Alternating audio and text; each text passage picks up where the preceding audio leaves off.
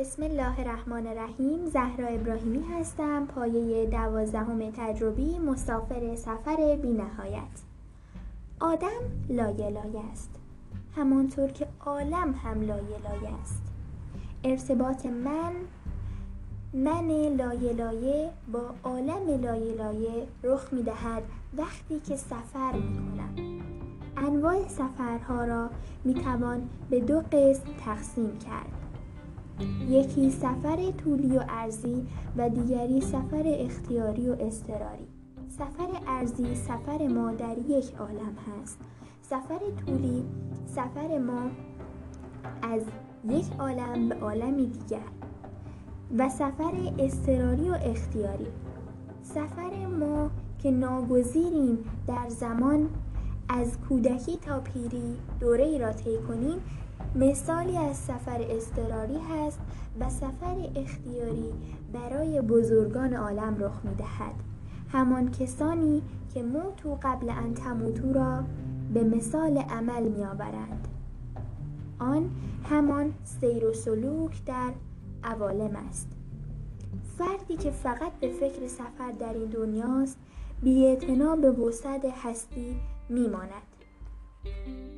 قورباغه ها بی به وسعت هستی. در گلولای میلولند و می‌گویند اینجاست بهشت برین ما. اینجاست بهشت برین ما. یک عده مثال ساقلت من الارزند سنگین روی زمین افتادند. بزرگان به ما گفتند این ایستگاه دنیا برای ماندن نیست. هرچه در این راه نشانت دهند گر نستانی بهزاند دهند. و اما چگونگی راه همان که تمام انبیا ما را به آن دعوت کردند که دو بند دارد. یک از ما سبا بگذر و دو به او بپیوند. بند بکسل باش آزاده پسر. عشق او را دریاب و در آن غرق شو. نقشه سفر چیست؟ مبدع دنیاست منتها خداست. بهتر بگوییم. انا لله و انا الیه راجعون. زا من کان قصده غیر الله. ضایع شد کسی که قصدش غیر خدا بود. بدانیم که عالم در حال سفر به سمت اوست و لحظه ای درنگ ندارد. کاروان رفت. تو در خواب بیابان در پیش کی روی؟ ره ز که پرسی؟ چون باشی. بحث بعدی ما این است. رابطه خداوند با موجودات چیست؟ خداوند محیط به کل هستی و موجودات نسبت به او محاتند. اوست که نزدیکتر از من به خودم یار نزدیکتر از من به من است وین عجبتر که من از وی دورم. اما امان که نتوانسته ایم آینه اسمای او باشیم. برای لقاء الله تنها راه سفر از عالمی به عالم دیگر دل کندن از آن است. ذوب شدن در حقیقت عشق او در نتیجه خدا در وجودمان حاکم شدن. یک قدم بر سر وجود نهی واندگر در بر ودود نهی. ولی الله مثال خوبی برای ماست. آنانی که آینه تمام نمای خدا شدند فاصله میان آنان با خدا نماند. آن بلندقدان عالم هستی که فیض وجود به دست آنان بر سر تمام عالمیان می ریزد ما لامپ های کم توان توان اتصال به منبع برق بی نهایت را نداریم. ترانسفورماتورهای کاهندهی لازم است که همان ولی الله باشد. برق را ضعیف و ضعیفتر کند تا در خور وجود کوچک من باشد.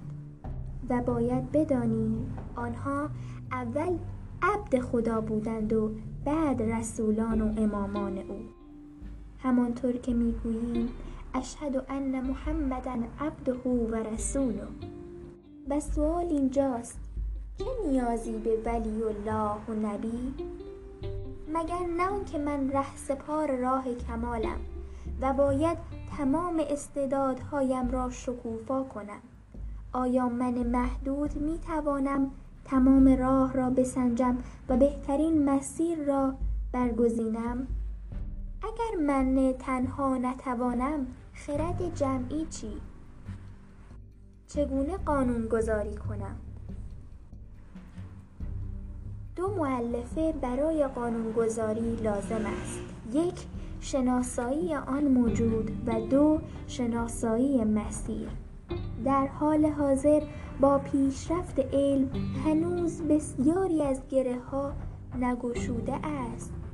تازه آن هم فقط به بررسی لایه ماده انسان پرداخته است مگر نه که انسان لایه لایه است. خداوند که مرا آفریده و مرا برای عبادت خلق کرده اگر او استعداد رسیدن به خودش را در من گذاشته او که حکیم است باید مسیر راه را هم نشانم داده باشد به وسیله انبیا و اولیا و همیشه به امام نیاز بوده و هست.